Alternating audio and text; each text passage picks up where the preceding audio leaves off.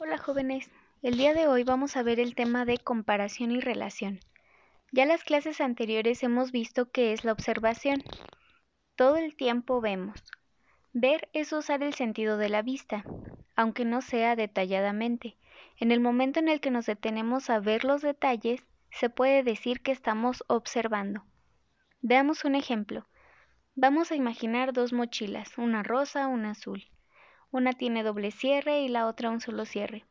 Una se cuelga en un solo brazo y la otra se cuelga de la espalda. Una tiene espacio para el agua y la otra no. Entonces ya tenemos varios aspectos por observar, como color, número de cierres, cómo se carga, espacios especiales, etc. Estos aspectos se llaman variables. Algo variable es algo que cambia. Entonces las variables son cosas que cambian entre un objeto y otro. Cuando comparamos, observamos esas variables. Veamos otro ejemplo. Cuando vas a la tienda porque se te antojó un pan ese día y la señora de la tienda solo tiene dos panes, un bolillo y una dona de chocolate. Lo primero que va a pasar inconscientemente es que vas a comparar cuál tiene mejor sabor, la textura, si te lo tomas con leche o con café, el precio, entre otras cosas. Así, vamos a comparar dos cosas, dos carros. ¿Qué podemos diferenciar en los carros? El tamaño, el color, el motor, si es automático, estándar. Estas que estoy mencionando son las variables o sea, todo lo que puede cambiar entre un objeto y otro. Vamos a hacer juntos el ejercicio 23.1 de su manual, donde vienen dos personas. Justo debajo hay una tablita que dice variable, persona 1 y persona 2. Variable recordemos que son las cosas que podemos comparar. ¿Qué podemos poner? Podemos comparar su género, su vestimenta, su ocupación, su estado de ánimo. Muy bien, ahora vamos a llenar la tabla. En la primera variable donde dice género o donde le pusimos género, persona 1, se ve que es un hombre. Persona 2, mujer. Vamos a la siguiente variable, vestimenta. Persona 1, ¿cuál es la vestimenta o cuál es la ropa que lleva puesta? Ahí le podemos poner que a lo mejor el uniforme, una camisa con cuello y gorra. Persona 2, una blusa y jeans. Vamos a ver la siguiente variable, ocupación.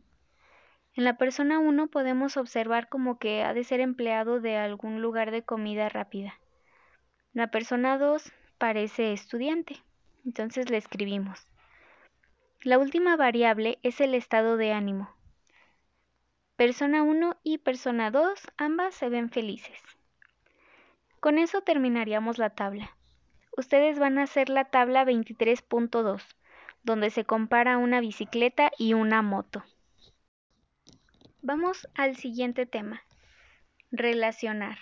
Ese verbo viene directamente de la palabra relación y es lo que vamos a buscar en las variables, una relación entre variables. Existen varios tipos de relaciones. La funcional se refiere a la finalidad del objeto. Por ejemplo, pie es a calcetín, como mano es a guante. Espacial indica el lugar o posición de algo. Por ejemplo, una cosa abajo, encima, a la derecha de la otra. De causa-efecto. Un ejemplo produjo al otro. Por ejemplo, Nube negra, seguro lluvia. Siguiente, de inclusión. Un elemento forma parte de otro. Por ejemplo, una mano es parte del brazo. Las analógicas. Comparación de situaciones semejantes de un contexto a otro. Por ejemplo, un alumno politécnico tiene varias semejanzas a un universitario, aunque sean instituciones diferentes. Los pasos para realizar una relación son definir el objetivo, establecer variables, escribir las características semejantes y las diferentes, establecer anexos, formular enunciados y verificar. Vamos a realizar una parte del siguiente ejercicio juntos. Dice ejercicio 26. Coloca dentro del paréntesis las letras correspondientes por lo menos de dos objetos que se relacionen con los objetos propuestos. Lo que debemos hacer es relacionar el propósito con los objetos que podamos necesitar. Por ejemplo, 1. Asar una carne.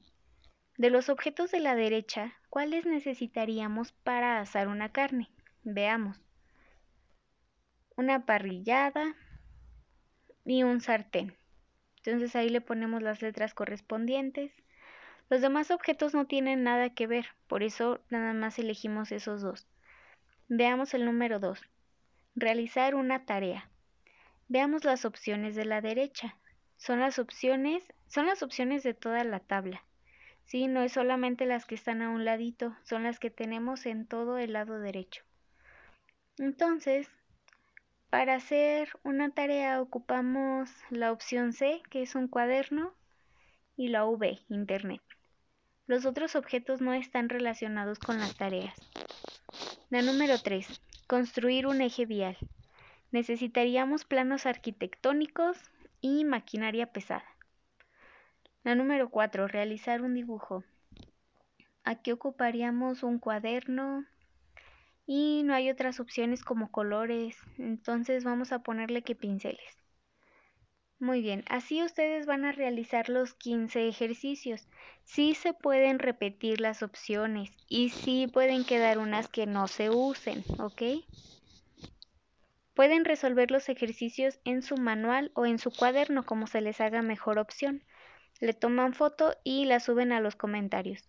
Acuérdense que son dos ejercicios, ¿sale?